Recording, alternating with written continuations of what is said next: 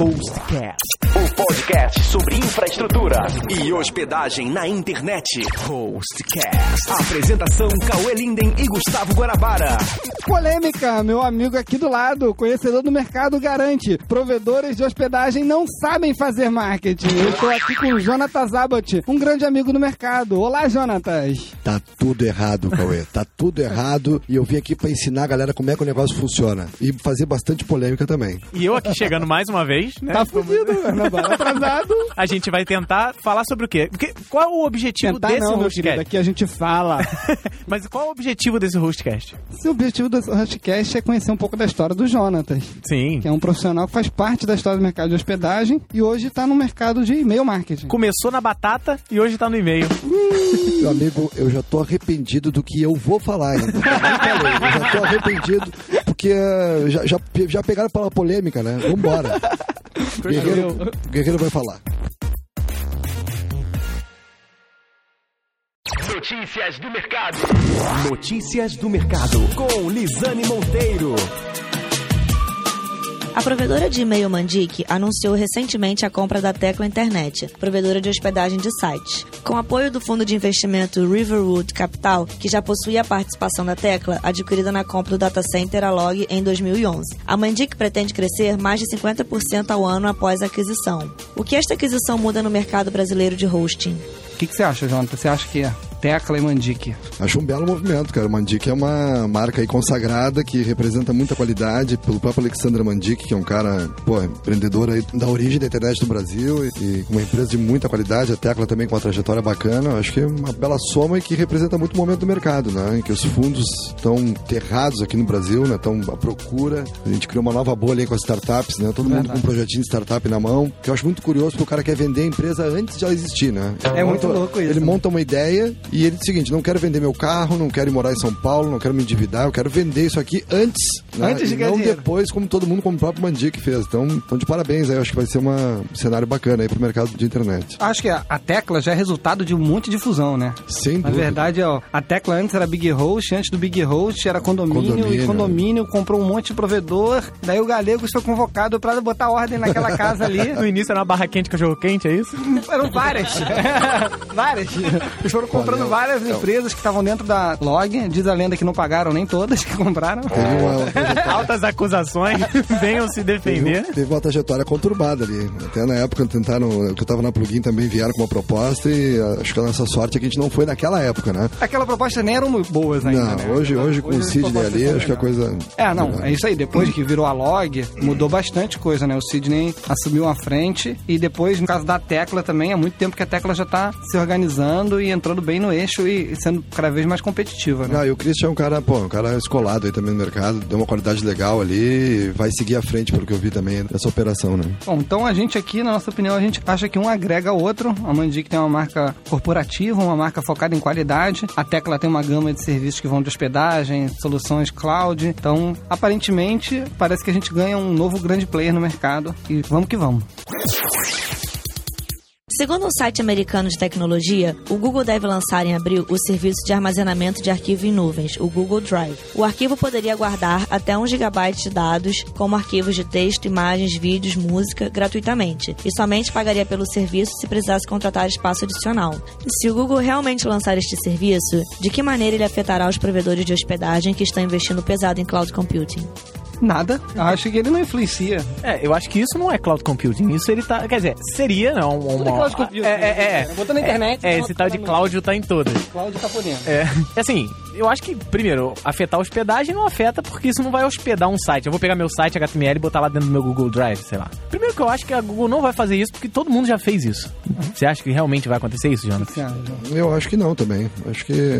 Mas, é, é, na verdade, o Google, ultimamente, a gente tem que ficar muito atento pra ver o que, que vem depois, né? Porque andou pagando uns dois ou três micos bárbaros aí, um barulho enorme, coisas que não, não evoluem, né? Então, acho que a gente tem que ficar atento pra ver como se desenrola, né? O Google tá tentando achar a veia dele, né? E aí falta pro Google aquela veia de usabilidade, de marketing, pra. É, o Google ele acabou se destacando com publicidade. Como serviço, ele ainda não conseguiu ganhar um espaço como serviço pago, né? E o Orkut? Sacanagem. Não, eu fico imaginando o seguinte, porque olha só, olha só, pro Google disponibilizar um espaço em disco, se ela disponibiliza só pra você, ela tem o grande problema de qual o diferencial de uma Dropbox da vida, de É um Dropbox. falar. Na verdade, é um serviço Dropbox. Talvez seria melhor o Google comprar o Dropbox.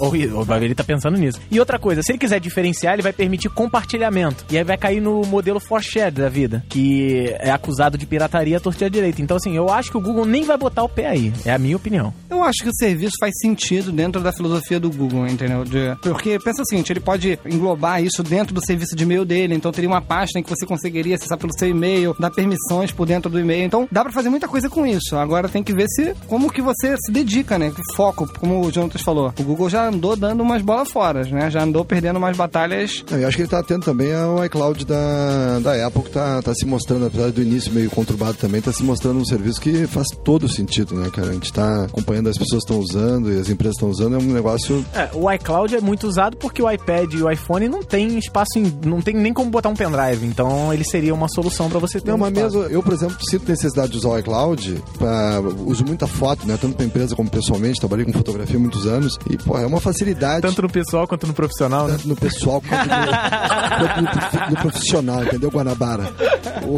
E, e, porra, é uma facilidade, né, cara? Tu tem um, se, se o serviço funciona, aí nós temos uma grande barreira no Brasil, que é a parte de infraestrutura e banda, é uma coisa que deixa a gente realmente, porra, pé da vida, né, cara? É, ainda mais esse negócio da net fazer, como é que chama? Traffic shape, né? Pode ver um vídeo no YouTube, cara, no terceiro vídeo do YouTube, cortou tua banda, né? Então, esse problema de infraestrutura do Brasil complica, mas quando a gente sente que a banda funciona, tu tem um serviço na nuvem, e aí vem a Apple de novo, né, com a questão da usabilidade, a facilidade com os devices e com o serviço, tu realmente abrir no iPhoto do, do teu iPad, as fotos estão no iCloud, é fabuloso. Eu acho que o Google tá muito nessa linha. Volto a dizer, eu acho que tá faltando pro Google a pegada de usabilidade, né, de marketing, não o marketing que o pessoal confunde propaganda, né, o marketing de produto, de saber embalar e, e usar, né, que eu acho que o Facebook e a Apple estão bem à frente nesse aspecto.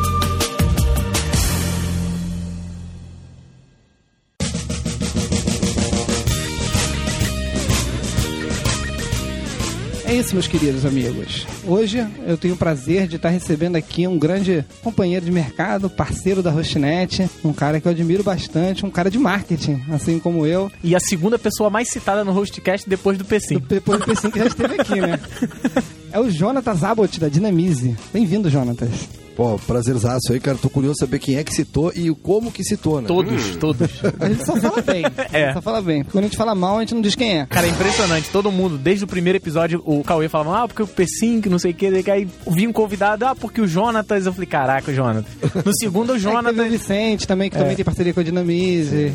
A gente já falou um pouquinho de... Inclusive reclamou um pouco da parceria, não foi? Falou, né, que é, Falou meio mal. É, eu só tenho palavras amorosas a dizer. Vicente é um cara, um cara gente boa, um cara bem flexível. Tava junto ontem no Rio aqui, né? No happy hour da Brad. Tomamos um chopp junto ontem. Ah, beleza. E Jonatas é um crítico do mercado de hospedagem. Tem uma coluna chamada Narigadas, não sei porquê. É, por que? Vocês que estão acompanhando na webcam ao vivo, por que será que estão falando narigadas? E que ele já falou muitas coisas sobre hospedagem de sites. Eu conheci o Jonatas, mais uma vez, mais uma pessoa que vem ao Hostcast que eu conheci no Encontro de Web Design, que hoje em dia se chama Encontro de Desenvolvedores de TI. Contos. Ed Não, é, Ted. Ed é, TED. Design e tecnologia. Design Encontro tecnologia. de de Design e Tecnologia. Então eu conheci o Jonatas com concorrente. É. E a gente abre aqui as portas para receber ele hoje. Eu queria que o Jonatas contasse um pouquinho da história dele, como que ele foi se envolver com host, por que que ele saiu do mercado de host e É porque hoje quem vê na Dinamize e e-mail marketing pô, esse não cara ganha sabe muito que... mais dinheiro do que já tem menos, muito menos cabelo branco do que eu. O, o celular toca Não. menos. o celular toca menos. E o Jonatas é um palestrante também, ele faz muitos eventos. A minha preferida é dos assassinatos. Querer matar o William. É, que ele mata todo mundo. Essa é o Chris Anderson matou o site, né, cara? o Chris Anderson teve a cara de pau de na capa da Wire dizer que a web morreu. É, Isso faz dois anos já. Cara, é engraçado, né? A gente lidar várias vezes com. que, quando a gente vai muito a evento, a gente começa a escutar coisas que a gente vê que não faz menor, menor Não faz o menor sentido. E uma das pessoas que eu mais admiro, assim, em evento é o, o Lully, né?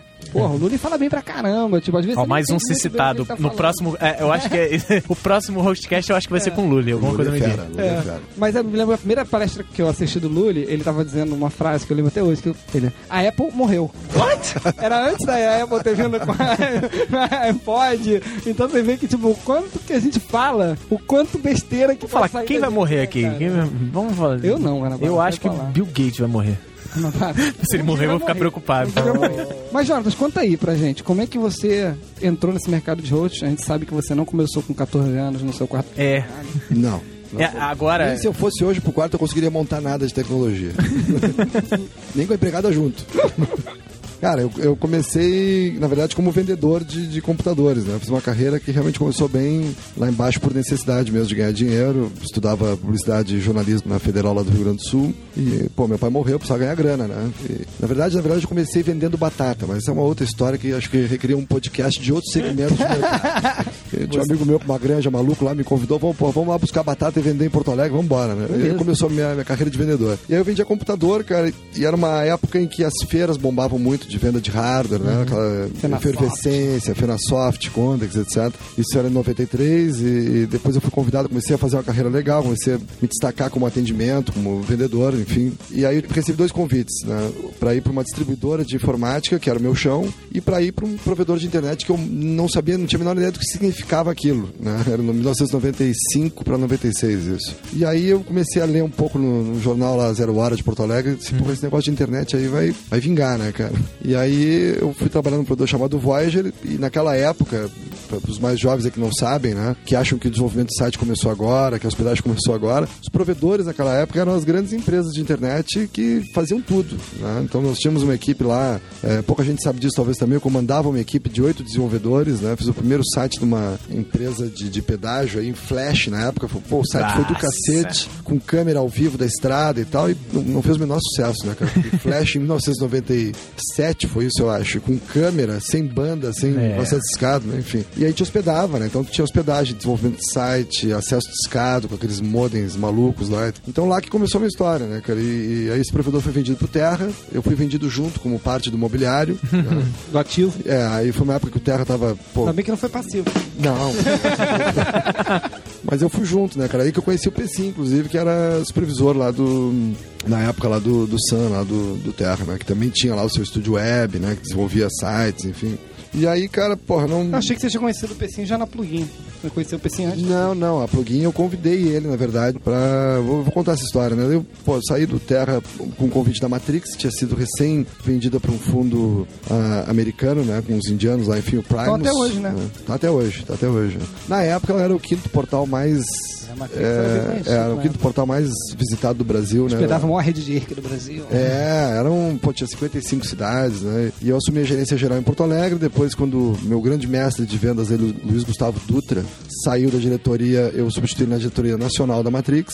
E foi aí que, pô, eu convidei o Pecim pra assumir a filial do Rio de Janeiro. Matrix. A, a Matrix. Então, Na Rua da Assembleia, pertinho. Exatamente, na Rua da. Assembleia. Pô, o Pecim, tirei o Pecim de Porto Alegre e o Pecim assumiu, fez um trabalho excepcional na, na, na gerência aqui do Rio de Janeiro. Depois eu saí da Matrix e ele assumiu, se eu não me engano, a filial de São Paulo, né? E, A Matriz, não então são histórias que... Matriz da Matrix. a matriz da Matriz da Matrix, Matrix. né? Pô, foi uma, a Matrix era uma empresa muito bem bacana situada. né? E aí voltei pra Porto Alegre, tava morando fora, meu, meu filho tinha recém-nascido e me mudei, né? Pra, pra assumir a diretoria da Matrix, né? Voltei pra Porto Alegre e peguei a Plugin, então, que era um provedor regional, que, cuja 60% da folha era desenvolvimento de sites e projetos, e trabalhava com linha de escada, link dedicado, e hospedagem era o mínimo, né? E na Matrix, cara, e aí vem uma lição importante, né? Que a gente não pode esquecer do marketing, né, cara? Marketing é, satisfazer demandas de mercado, necessidades de mercado. Então, antes de lançar uma startup ou um produto, a gente tem que ver se esse produto tem demanda, se ele tem mercado. né? E eu sempre ouvi muito isso, né? Na Matrix, a equipe toda trazia, e a equipe comercial sempre é um bom ouvido de marketing, né? Porque ela está dentro do cliente. Uma demanda absurda por hospedagem de site compartilhado. E a Matrix não acreditava nisso. Isso era que ano? né? Isso era 2000. 2000. Né? E Tava lá no meu quartinho de empregada. Tava lá e a, e a acho que tava nascendo também nessa época, né? também. Tudo E eu falei na época dentro da Matrix, cara, a grande demanda que a gente tem no mercado hoje não é servidor dedicado, que a Matrix estava batendo já talvez um pouco na frente demais do que vinha a acontecer, né? Quando eu cheguei na Plugin, com a liberdade e autonomia que me deram para reposicionar a empresa no mercado, que se chamava na época plug-in barra Vanet Corporative Internet. Né? Bom, E a gente fez um trabalho lá de. Pô, conduziu o trabalho de reposicionamento da marca, né? Eliminamos o Vanet corporativo, deixou só o plugin. E aí, cara, pô, eles vão acabar com o desenvolvimento de projeto, a gente não é uma agência, vão acabar com venda de acesso escado, acabou, né? Vamos vender essa carteira. Vendi essa carteira pro UOL na época. Foi o primeiro contrato que a plugin assinou com o UOL, que depois veio a aproximar as duas empresas, né? E focamos então em se tornar um data center, né? Na época riram muito da minha cara quando eu propus isso, mas a gente conseguiu então virar o jogo para um produto de demanda, um produto corporativo, um foco único, né? A empresa que é pequena também tem que ter muito foco. É, e os provedores tinham muito isso, alguns até têm, não posso citar o nome, mas tem alguns que não saem do lugar por causa disso, né? Pô, tem um portfólio lá que faz tudo, né? É difícil. E aí a gente especializou e, porra, partimos para uma estratégia que eu já tinha adotado na Voyager e já tinha adotado na Matrix também, que é de canais.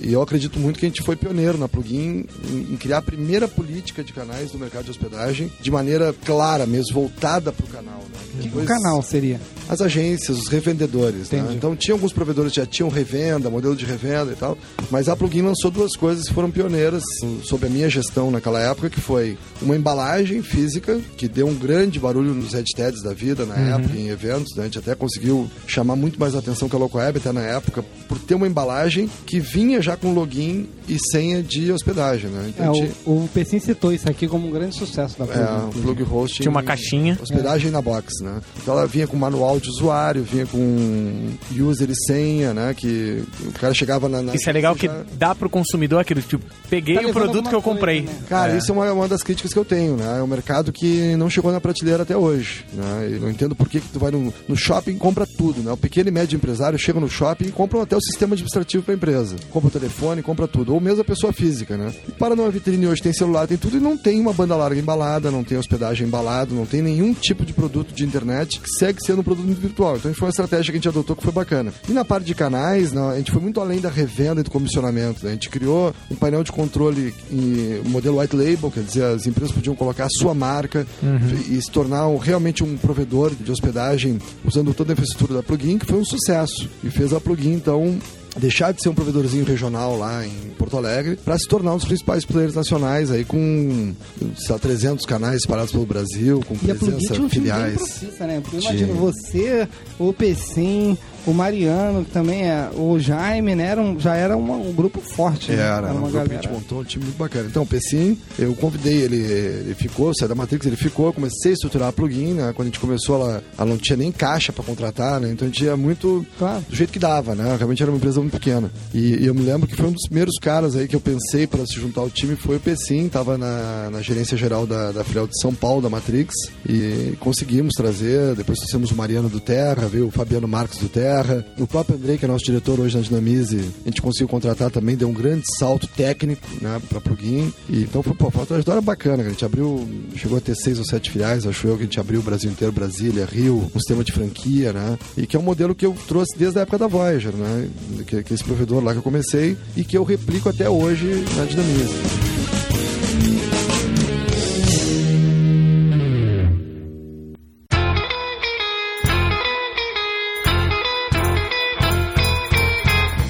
2000, começou a juntar a galera da Plugin, começou a fazer um time forte. Eu sempre achei a, a Plugin humanamente muito parecida com a Hostnet. A gente, a gente não tinha essa, essa percepção de canais, né? A gente até tinha revendas no começo da Hostnet. Eu tinha um sócio no Sul, outro em Belém, chegou a ter três escritórios, mas não era a filosofia que você conseguia implementar, que era de de repente colar numa agência específica que tinha interesse em entrar no mercado de serviços e que eu percebi que realmente deu muito certo para Plugin. Conseguiu Muito. uma expansão e deu uma impressão que a empresa estava crescendo muito rápido, porque ela abriu um E escritório. UE, outro. assim, cara, a gente tem que usar técnica, né? A gente não pode no chutômetro, né? Então, assim, eu sigo muito o marketing, marketing mesmo, que é os 4 Ps, né? Os 4 Ps, cara, eles não são uma teoria, eles não são, eles são uma identificação de um processo empresarial que existiu a primeira empresa.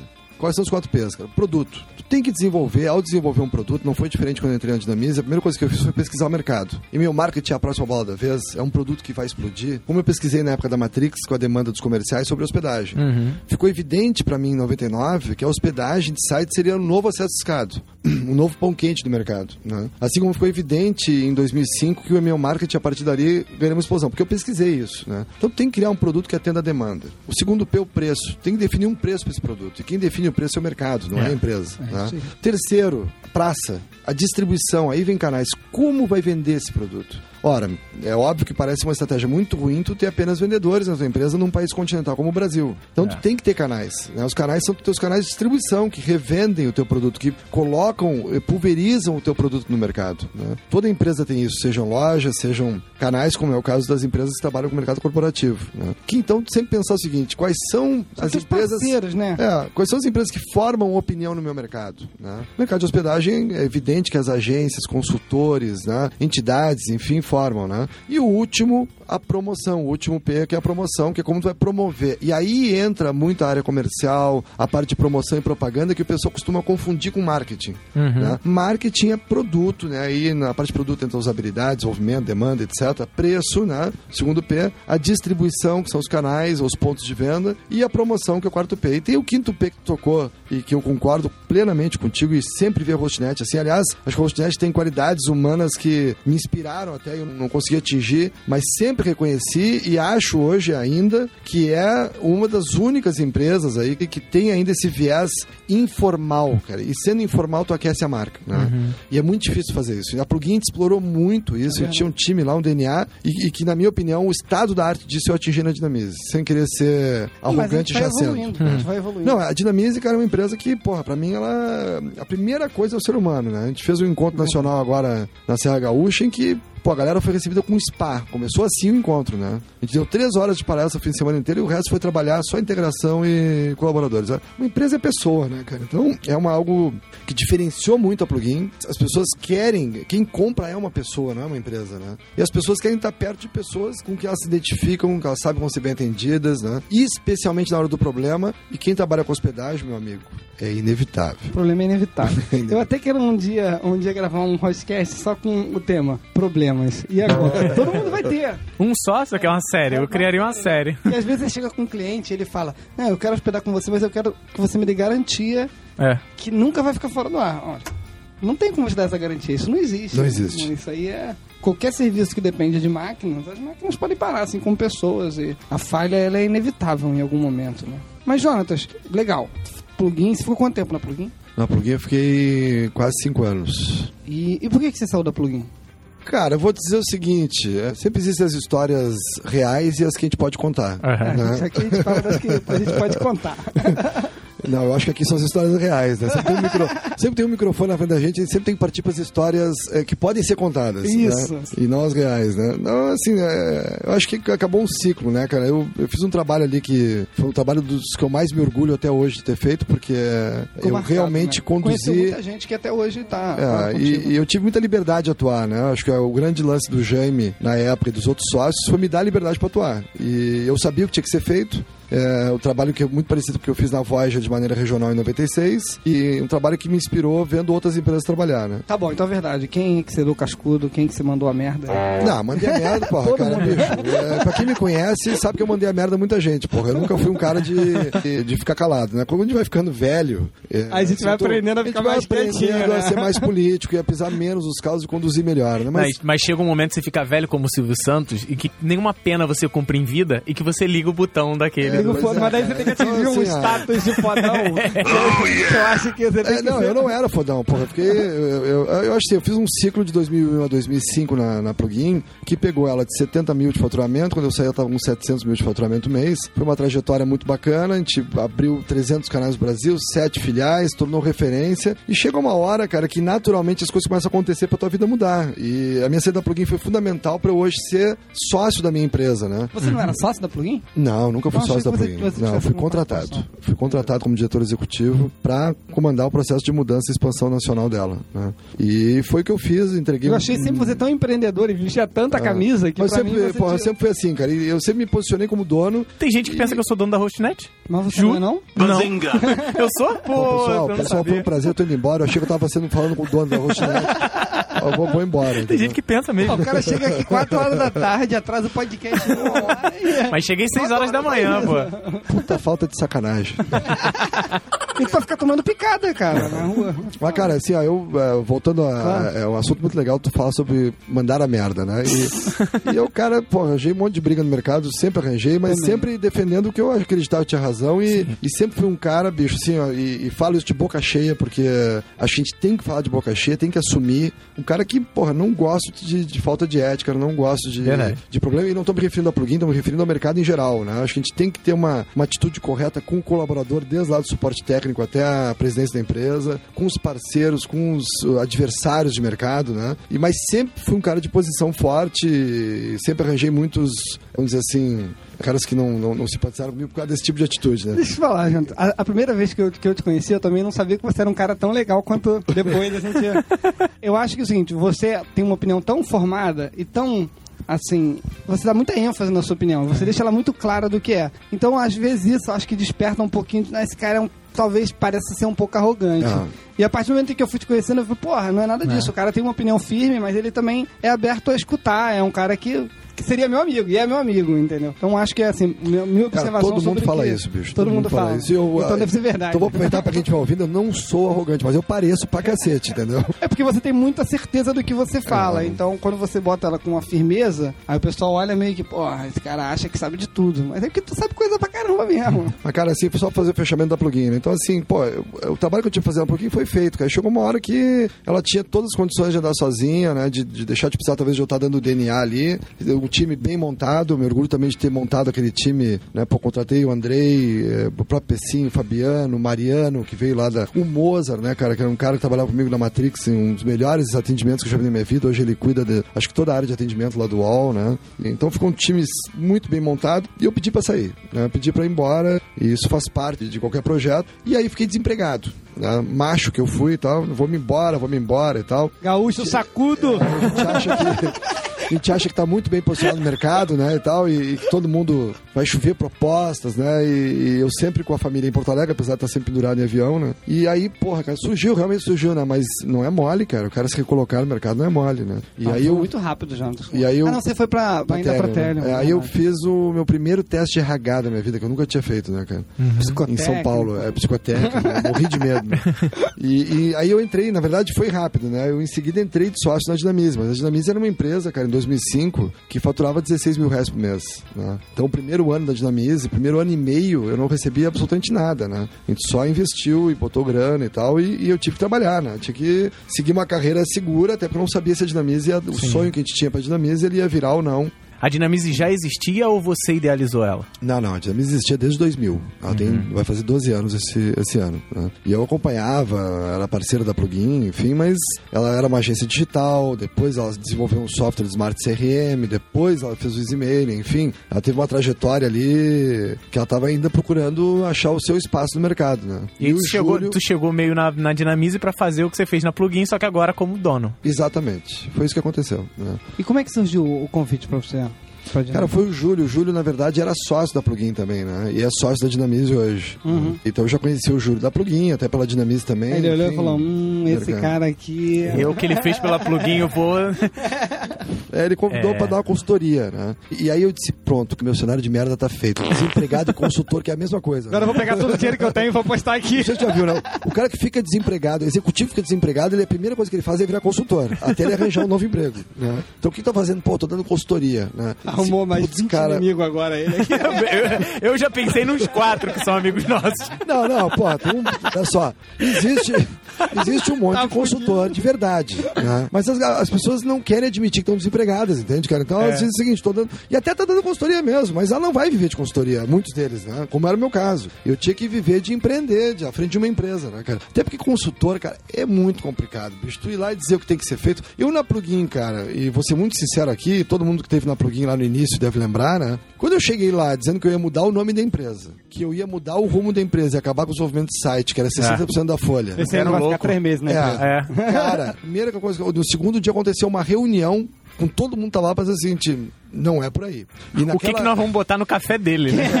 E aí, Quem é cara, esse maluco? E aí, porra, vai tirar o Vanity, tipo, que era, a plugin era resultado de uma fusão entre a plugin e a Vanity, né? Então toda a galera da Vanity queria me assassinar que eu ia tirar o Vanity pra ficar só plugin, mas era o nome melhor que tinha, não tinha nem dúvida, né? Com certeza. E aí, quando disse o seguinte, ó, vai acabar todos os produtos aqui, vai ficar só hospedagem de site. Então aconteceu dois movimentos. Um pra me assassinar aqui, acho que não, não evoluiu, né? E uma reunião em que sentasse não vai fazer, né? E aí eu virei pro Jaime que tinha me convidado, nunca me esqueço, no meio da reunião, do seguinte, cara, vamos resolver agora, né? Que é o segundo dia. Ou eu vou fazer e fico, ou eu não vou fazer e vou embora agora, né? E a história todo mundo conhece o que, que aconteceu. né? Mas eh, houve bastante atrito no início e não pode ser diferente, cara. Quando É, tu assume é uma companhia pra mudá-la, mudar significa tu mexer com as coisas, né? Mudar significa mudar, né? E aí tem uma frase, porra, do Kennedy que, que eu gosto muito de falar pras pessoas assim, né? Perguntava pra ele qual era o caminho do sucesso, ele disse que não sabia. Mas o do fracasso era agradar a todos. Né? Porra. Tu não consegue agradar todo mundo, né, cara? Não tem jeito, nem, nem mesmo numa empresa que já tá andando, né? Tu vai bulir entidade, então nem se fala, né? Eu tô muito envolvido hoje com o movimento associativo no, do mercado digital brasileiro e tem que ter muita paciência, muita articulação, né? Mas eh, pra tu fazer as coisas acontecerem, tu vai desagradar pessoas, né? Então o início lá foi e aí o Júlio me convidou, cara, pra fazer a consultoria e me deu a possibilidade de virar sócio. E aí eu consultei um, um amigo meu que era o dono da Voyager na época que eu era empregado da Voyager, que é um amigo pessoal meu, que é o Alan. Disse, cara, surgiu uma oportunidade aí, precisa de um cara como eu, de, de estratégia e marketing, o, o sócio técnico já existe que nos convidou, e faltando financeiro com dinheiro pra fazer a coisa virar. né? E aí foi, cara, entrou e, e aí, pô, a primeira coisa que eu fiz foi contratar dois vendedores, cara, que eram da, trabalhavam comigo na Plugin, o Roberto Franscoviac, que eu acho que tu conhece, e o Cristiano Breyer, né? Duas figuraças aí do mercado, da área comercial. E, tu levou metade da equipe da plugin e a outra foi pro UOL. A história foi essa. e aí, cara, esses dois caras custavam, sei lá, mais da metade do que a empresa inteira faturava. né? E é assim que tu empreende, né, cara? Por isso que eu tô brincando muito, né? Esse negócio de startup aí, porra, né, cara? É, tá uma onda de startup, né? Porque como tem muito fundo. Virou modismo. no- virou modismo, não, mas o que me deixa chocado é o seguinte, né? Ninguém quer assumir esse tipo de risco, né? De contratar Não, dois vendedores que custam mais do que faturamento. Vender carro e morar em São Paulo um ano longe da família, como eu fiz e tal. O cara tem um- uma ideia que ele não sabe se vai dar certo e quer vender essa ideia antes do faturamento existir, né? É. Verdade. E é um mau negócio pra ele, porra. Porque É ele vai verdade. vender muito barato um- uma Verdade. coisa que custa muito caro pra empresa. E uma outra coisa que ele não sabe é que é na trajetória da empresa, ao longo dos seus 5, 6, 7, 8, 9, 10 anos, ele vai precisar desses percentuais para negócios muito maiores que ele vai ter que fazer no futuro. Ou, quiçá, para atender a ansiedade da sua melhor equipe, do seu Dream Team, que tem que ter participação na empresa, eventualmente também. né? Então, mas aí foi isso, cara. Aí, aí eu chamei meu amigo e a gente entrou nesse barco aí chamado Dinamismo. Thank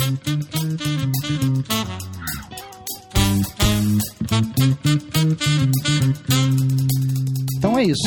O Jonatas sai da plugin, começa a dinamize, tirando tudo, todas as moedas que ele tinha no bolso, botou tudo em cima da mesa, botou na roleta e falou: Vambora. Vambora que eu acredito nesses números. E desde então, o Dinamize vem crescendo, crescendo bastante. Acho que a Dinamize vai a primeira empresa que eu vi, assim, notoriamente, fazendo um trabalho bem feito de e-mail marketing, assim, de, de divulgação, né? Não, não digo nem muito por, por sistema, porque os sistemas que a gente usa de e-mail sempre foram desenvolvidos dentro da Hostnet. É, eu, que- eu queria fazer um mini parênteses, se vocês Claro, permitem, hospedagem. Que é, o- Jonatas, ele é ficcionado pelo mercado de hospedagem. Não, o grande- Ele ainda vai abrir um host. Não, não, não, Uma vez eu cheguei pro Jonathan, quando o Jonathan tava saindo do mercado, ele, não, esse mercado não é uma zona do caralho. Os caras vendem banco de dados, tudo, R$14,90. Aí eu pensando, ai meu Deus, sou eu, ele tá falando de mim. Cara, eu vou, te falar, quando não é de ti, não. Eu vou, eu- mas eu, eu queria registrar isso. Primeiro, assim, ó, foi uma- um salto de qualidade da minha vida quando eu saí do mercado de hospedagem. É lógico, é Porque verdade. como eu era linha de frente, cara, e eu sempre quis dar meu celular pra todo mundo, quando tu tem 3, 4 mil clientes, cara, não dorme mais, né? Verdade. Porque hospedagem, na camada de serviços que vocês oferecem no mercado hoje, cara, uma empresa média, ela usa aí 6, 7 sistemas diferentes em 6, 7 servidores diferentes. Cara, a chance de um servidor desse estar com problema em algum momento da semana é enorme, faz parte, é inerente ao negócio. né? Só que aí vem a minha grande crítica, cara, que, minha opinião, tá? eu acho que esse mercado no Brasil foi muito mal montado, fruto de alguns players grandes que distorceram rapidamente o mercado, e alguns players novos também, que é um erro comum para quem está montando sua empresa, não caia nessa cilada. É um erro comum adotar estratégia de preço. Consumidor, seja empresa, seja é, pessoa física, no fundo, não compra por preço. Eu aprendi isso no primeiro curso de vendas que eu fiz com 18 anos.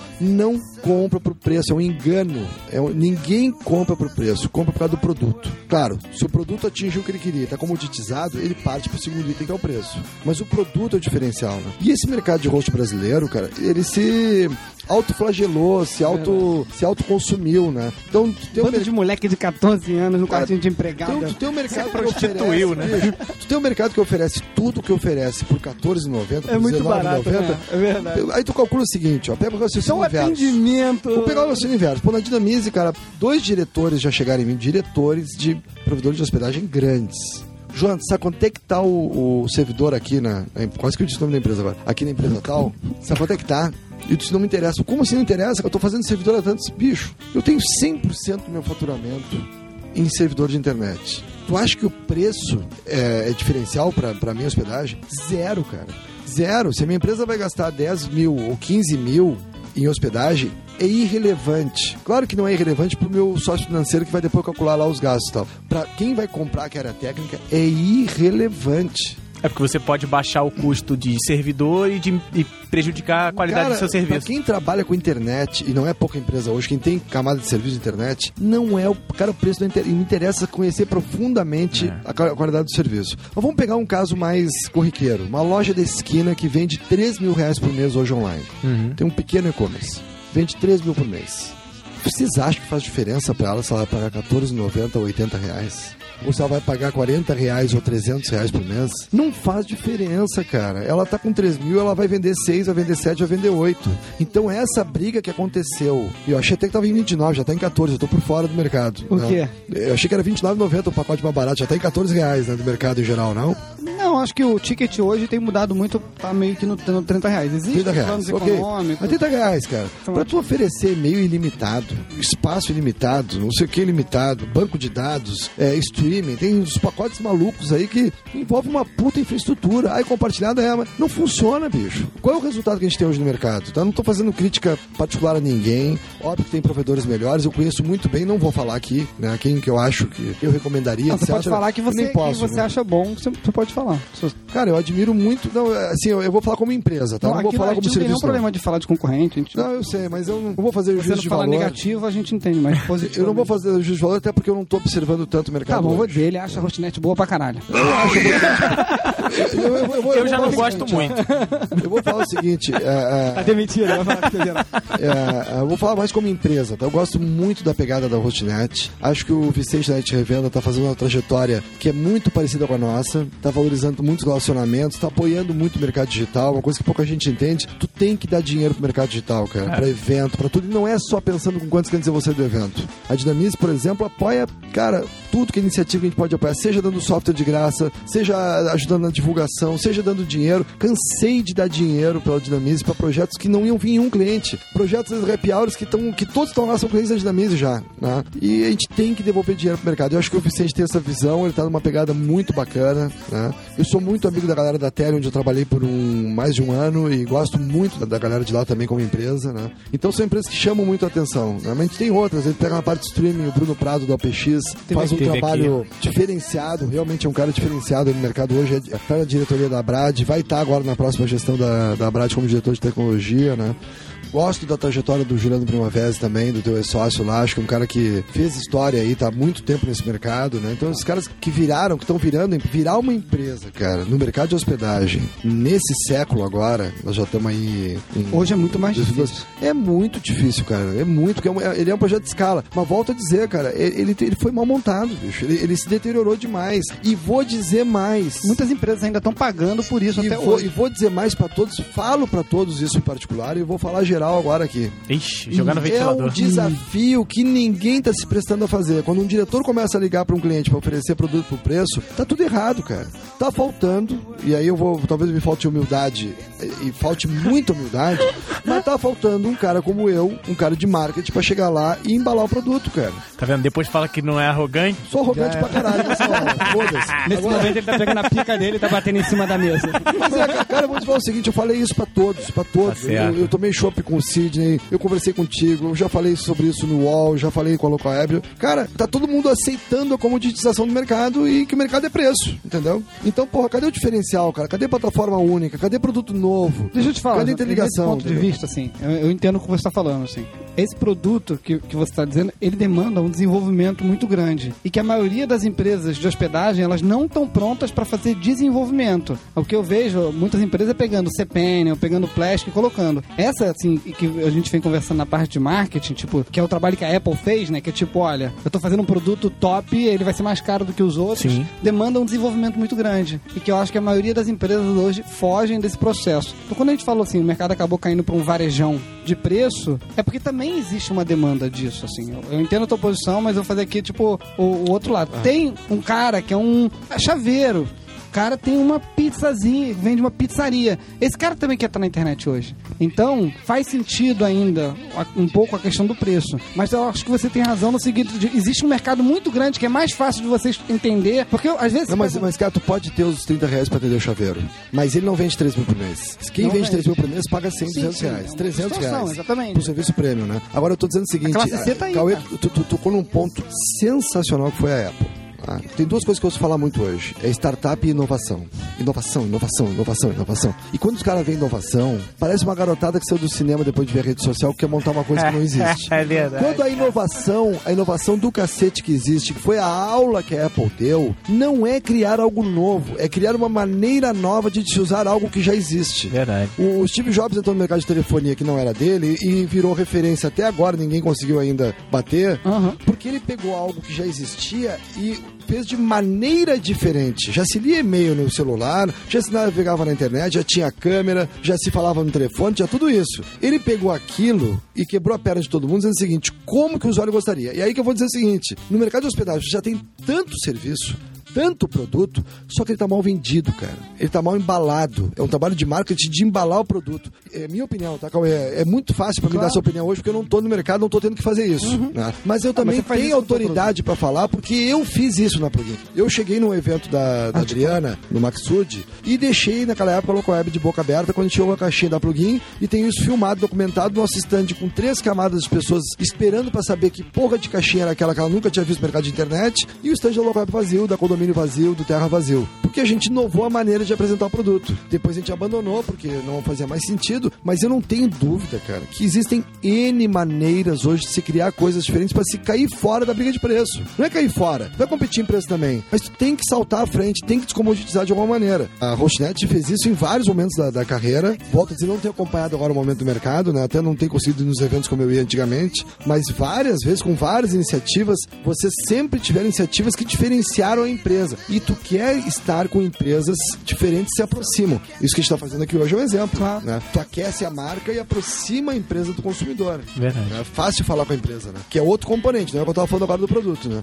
Mas eu acho que há um desafio a ser percorrido. Volta, ou quer ver outra coisa? Eu fiz um projeto, não vou poder citar o provedor, é um provedor grande, dos maiores do Brasil. Eu desenvolvi um projeto, na- ainda na plugin, com embalagem, com tudo mais. Fiz até um personagem para esse provedor, tenho esse projeto guardado. E nós íamos começar o projeto pelo Vila Lobos, pelo Shopping Vila Lobos São Paulo, que era colocar um produto de internet embalado numa caixinha na vitrine da loja. O shopping center é o grande ponto de consumo do Brasil e do mundo hoje. Por que, me expliquem, por que, que o produto internet, mesmo para empresas, não está na prateleira do shopping? Talvez alguns provedores não tenham dinheiro para essa escala de, de entrega. Muitos têm. Não fazem, cara. Estão acomodados em cima de preço. Eu fiz o projeto, infelizmente o diretor de marketing na época trocou e o cara não quis pegar. Mas o anterior tava. ia sair o projeto, né? E tu ia ter. Tu chega no shopping, cara, com o teu filho. Primeira coisa que a galera vai, loja de tecnologia. O que, que tem na, na prateleira? As empresas compram muito chaveiro, cara. Ele não compra. Ele não compra na internet, ou ele não compra numa feira de informática, ele compra no shopping. A lojinha de 3 mil reais compra no shopping. E ela hoje é privada de ter exposta aos seus olhos um produto de internet na prateleira de uma loja no grande centro de consumo de tudo que é coisa no país, cara. Então, por que, que não bota uma caixinha lá, banda larga, hospedagem, domínio, e-mail marketing, monitoramento de redes, um pacotinho lá. Os pacotes já existem, mas eles estão nas lojas online. Eles não estão com o apelo visual que nunca será substituído da presença física, É, no- que é um apelo de consumo absurdo. Nos Estados Unidos você já encontra várias, várias empresas que vendem serviços online que dentro das lojas, Verizon, eles vendem tipo cartões que equivalem ao produto. De repente não é a caixinha assim, mas dentro daquele cartão tem um código Sim, de tem ativação direito.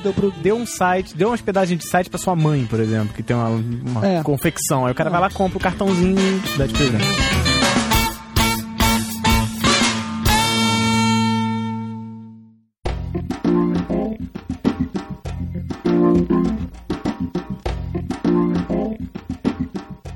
Então, Jonathan, você criticou pra caramba o mercado de hospedagem. Eu tô aqui me sentindo um pobre coitado diretor de marketing. Cauê tá chorando pelo olho direito Tô só. me sentindo aqui um, um veterano de 60 anos pensando na reciclagem. Mas eu quero saber, então, assim, o que, que você tá fazendo de bom com a Dinamize? Quais são as vertentes que você tomou? O que, que a Dinamize hoje tem para oferecer pro mercado? E por que, que ela tem um diferencial que não seja só você? obrigado, obrigado. Até porque dessa obrigado. vez você não vai embora, porque você é um dos donos. Eu vou sair mais arrogante do que nunca daqui. O, cara, a Dinamize a gente seguiu a mesma traje- a- a- O modelo de negócio que eu implementei lá foi muito semelhante, né? Um produto que já mostrava uma grande demanda, um produto que a gente enfrentou uma dificuldade muito grande, que é o preconceito do mercado digital com o e-mail marketing. O e-mail marketing é uma mídia muito antiga, né? Surgiu Verdade. junto com o e-mail. Verdade. né? Tem aí mais de, de 15 anos, né? E a galera das agências tinha nojo. Não me fala em e-mail marketing que eu, que eu pego nojo, né? É... Eu ganho muito pouca comissão. Não, a galera queria fazer game, né? Fazer, porra, campanha hot site e tal. Mas o que aconteceu é o seguinte, né, cara? O e-mail marketing, ele. Os 20 bilhões que a gente vendeu online no Brasil no ano passado, o e-mail marketing é a segunda origem, cara. Aí com em torno de 17, 18% de origem das vendas online no Brasil. Só perde pro Google. E empresas como a Tecnisa, na a revista próxima desse mês de março, ela fala ali que o e-mail marketing é a primeira mídia de conversão da Tecnisa, que é um grande case que a gente tem na construção civil aí. Então os clientes se deram conta disso e ele amadureceu e explodiu e as agências se viram pressionadas pelo cliente, porque o e-mail é uma ferramenta única na internet, única o e-mail marketing, ele nas primeiras 24 horas ele dá um impacto na caixa registradora fabuloso. Então a gente iniciou fazendo um trabalho assim, né? E como era uma empresa muito pequena, cara, era, era marketing de guerrilha. Então eu criei a missa do bom e-mail, que eu me vestia de padre com mais dois ordinários do meu lado, que era o Roberto e outro, e, e ia pros eventos, subia com uma, uma- um livro lá e fazia uma cantilena lá pra explicar como é que era o e-mail marketing, né? E, e vídeo engraçado, muito mal feito, né? Inclusive eu tenho que lembrar de tirar do YouTube, porque eu tô ficando uma pessoa muito séria agora, muito conhecida, entendeu? E as pessoas não podem descobrir esses vídeos no, no YouTube. Ainda bem que só só esse, já. Faz uma busca agora. Aproveita enquanto dá. E, e, porra, cara, a gente criou uma rede de canais, né? Eu, eu parti direto, óbvio que aí, a essa altura da minha vida, eu já tinha um relacionamento nacional grande, né? Um, excelente relacionamento nacional e o, a, a desde que eu entrei, já tinha 60% do seu faturamento em São Paulo, mesmo sendo um faturamento muito pequeno lá, de, de 16 mil reais por mês, né? E aí a gente partiu, cara, pra, só que diferente da plugin, que talvez até tivesse, pela composição societária, mais dificuldade de caixa naquela época, a plugin abriu as suas filiais todas com um modelo de franquia, né? Que foi um modelo que eu trouxe comigo já de, de outras experiências, né? E, e abriu apenas São Paulo como própria. E a Dinamize não, a Dinamize teve cuidado de todo o Sudeste ser filial própria, né? Então a gente abriu Rio de Janeiro, abriu São Paulo e Belo Horizonte, que são eh, operações próprias da Dinamize. E aí sim, o Nordeste, né? Brasília, Curitiba, eh, Santa Catarina era tudo franquia. Santa Catarina a gente comprou há pouco, que foi um estado que cresceu muito também, né? Então a, a abertura de pontos presenciais, né? Da Dinamize, seja por franquia, seja como filial própria, é fundamental. São Paulo, cara, n- ninguém pode pensar em ter uma empresa nacional e e Não não, está em ter São uma. Paulo. São Paulo é 70% do PIB brasileiro, cara. Então, assim, é, São Paulo é São Paulo, cara. Pô, eu entrei na Dinamize, que era uma empresa gaúcha, 60% do faturamento já era São Paulo. Né? A gente É que tem- na Hostnet também, nem tem, a gente tem um escritório lá, mas é só administrativo. A maior parte da receita é São Paulo também. É, É, pô, tu pega a Coca-Cola Brasil, cara, cliente da Dinamize há cinco anos, né? É, e tantos outros clientes que a gente tem que estão a... E é São Paulo, bicho. Então, assim, a nossa operação em São Paulo é a operação chave da empresa, na parte de estratégia, de marketing, né? De, de, de vendas, né? A gente tem a operação técnica em Porto Alegre, tem, e no Rio de Janeiro é uma outra é, filial extremamente relevante, né? O nosso diretor aqui é vice-presidente da Brad RJ. E assim a gente foi, cara, mas a estratégia, eu te diria assim, Cauê, ela foi uma estratégia muito baseada em pessoas, se aproximar das pessoas do mercado e dar coisas. E os serviços? O serviço a gente trabalha, o nosso foco hoje são dois, é e-mail marketing e redes sociais, né? E os dois produtos estão considerados hoje dois entre os três, quatro Apresenta aí os produtos. né? É o Mail to Easy, cara, que é um software de e-mail marketing, e o LiveBuzz, que é um software que vai muito além do monitoramento de redes sociais, porque diferente dos outros concorrentes, ele tem um módulo de campanha, tu pode fazer campanhas a partir dele no Facebook, no Twitter, etc. E tu tem um módulo de social CRM. E aí a coisa começa a ficar bacana, porque aí nós estamos falando da tendência americana que vai rapidinho se proliferar aqui. A gente está tendo muito cuidado porque não chegou aqui ainda, que é parar de olhar para mídia, cara. A gente tem uma visão ainda muito limitada no mercado brasileiro, né? A gente olha muito assim, ah, eu vou fazer e-mail marketing. E aí começa uma discussão imbecil, né? Desculpa a sinceridade, né? Pô, e como é que fica o e-mail com as redes sociais, né? É, é, chega a me doer no ouvido, né, cara? Aí vem a minha palestra aquela, né? Que o cara matou o blog e escreveu isso no blog dele. Isso. O Chris Anderson, Matou na capa da Wired, diz que a web acabou, os sites acabaram, e até hoje essa matéria tá no site da Wired, que tá Aham. lá bombando a mil no Brasil, dois anos depois dessa matéria. Tendo vários acessos. E- e- então, pô, a cara- a galera vem, pô, e-mail e com as redes sociais, e, e- e a galera tem que entender, cara, que o mundo mudou. Não é mais assim uma ou duas, três mídias, cara. Tem que entender de 10, 15 mídias, são meios, né? Meios de comunicação diferentes, que vão mídias. existir e estão se complementando. E aí vem o cenário bacana americano que está começando a, a se proliferar por aqui, e a Dinamite está muito bem posicionada nesse aspecto, que é olhar pelo social CRM. Tu deixa de olhar a mídia e olha para o consumidor. né? Então é o seguinte, quem é esse cara e onde ele está? E aí tu vai abordar ele pelas diferentes mídias que te interessam, mobile, SMS, eh, e-mail marketing, Facebook, Twitter, né? O que, que a Dinamite já tem nos dois produtos que interligam os dois, né? A gente tem, é a primeira vez que isso acontece no Brasil, né? a, tu pega o relatório de quem clicou de, de visualização do e-mail, tu não tem toda a repercussão do e-mail marketing. Quando o e-mail marketing é muito legal, as pessoas copiam a URL de visualização e colam no Facebook e no Twitter. Então no Mail Twiz a gente já tem um relatório que te diz a repercussão do e-mail marketing daquela peça de e-mail no Twitter e no Facebook. E mais legal, tu pode pegar o relatório de cliques no e-mail e como tu tem um social CRM, que tu foi trabalhando dele ao longo do tempo, eu pego todo mundo que clicou no e-mail e faço uma ação no Facebook e no Twitter para eles. E o contrário também, eu vou no Live Buzz, que monitora redes sociais, e pego os meus evangelizadores que eu tenho no meu social CRM. Eu sei qual é o clout do cara, se o cara tem um clout acima de 8, né? Quer dizer, um cara, pô, um cara que. que Influente. Influente, né? Guanabara. O o Guanabara é papa, né? Não é mais influente.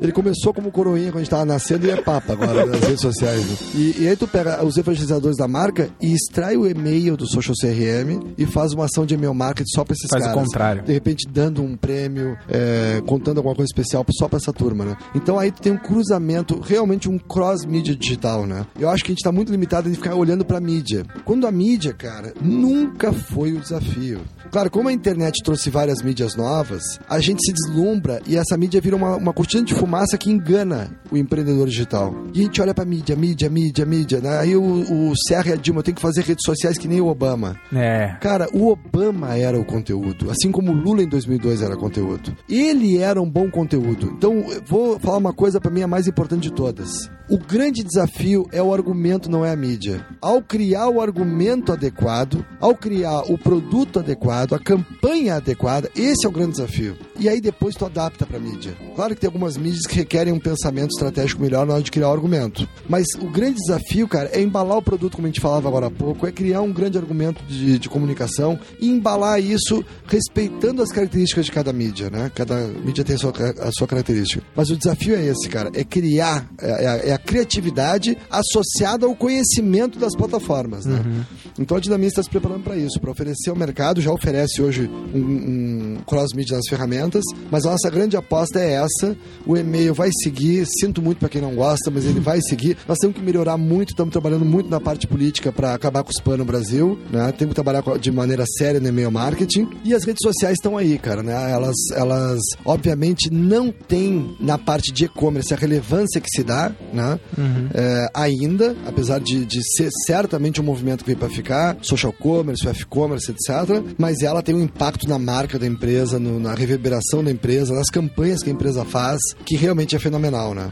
E por que que ela não tem? Pô, o Facebook largou agora o dado, né? 16 dos seus, 16% dos seus amigos são impactados por uma comunicação no Facebook. O Facebook deu esse dado, né? Claro, tem uma timeline ali, né? Então, a Dinamize está aí, cara. Ela tá com, é, apostando muito forte na monitoramento de redes sociais e social media marketing, que é a veia do Live Buzz, que é um produto que a gente comprou em setembro e realmente está sendo reverberado como um dos melhores do Brasil hoje. E a gente está trabalhando muito forte com, como sempre, com o e-mail marketing, evoluindo ele para uma plataforma que vai olhar do ponto de vista do consumidor integrado com redes sociais.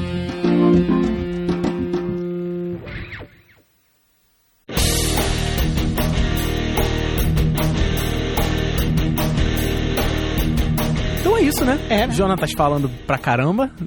Tenso. Sempre bem. Cauê preocupadíssimo agora querendo, ligando. Pegou Um fornecedor de papelão pra ver como é que faz caixa.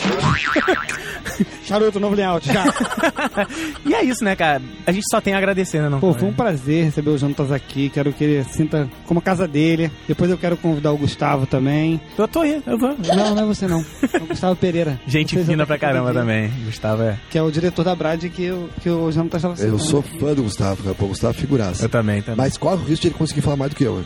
Verdade, É verdade. difícil, E mas... depois um dia eu vou querer falar sobre a parte técnica mesmo. O quanto que alivia um servidor de hospedagem quando ele obriga os clientes a optarem por uma empresa de e-mail marketing, que são infraestruturas completamente diferentes. Aí, traz o Gustavo pra falar. Mas o Jonathan já tinha tanta coisa de mercado pra falar, É. tanta lição, assim. Eu vejo muitas pessoas. Outro dia eu tava acessando o portal do host e estavam lá falando qual é a maior dificuldade do host. Daí eles falam, a maior dificuldade é o marketing. O pessoal tava dizendo que a maior dificuldade que ele tinha no mercado. Então acho que o Jonathan abriu aí um- uma série de ideias, né? Que é uma coisa que ainda não tinha acontecido no Hostcast. Verdade. Então obrigado, Jonathan, pela, pela, pela presença e. Pô, tô muito contente, sou fã de vocês dois, de carteirinha, né, cara? Eu queria estar mais perto de vocês aqui do que eu tô, porque a gente. eh, Não, não lembro nem do último show que a gente tomou, com o Cauê até lembro, foi na Lapa, né, Cauê? Foi bom pra caramba. Bom pra caramba, né? E, e é, pô, essa rua do mercado aqui onde fica a Hostnet, é, pô, acho que é a rua mais charmosa do Rio de Janeiro. né? Exatamente. Mercado com rodovidor. Eu me atrasei um pouquinho mais, vou confessar, porque eu bati umas 10 fotos ali embaixo antes de subir. A Rua do Ouvidor também, pô. É.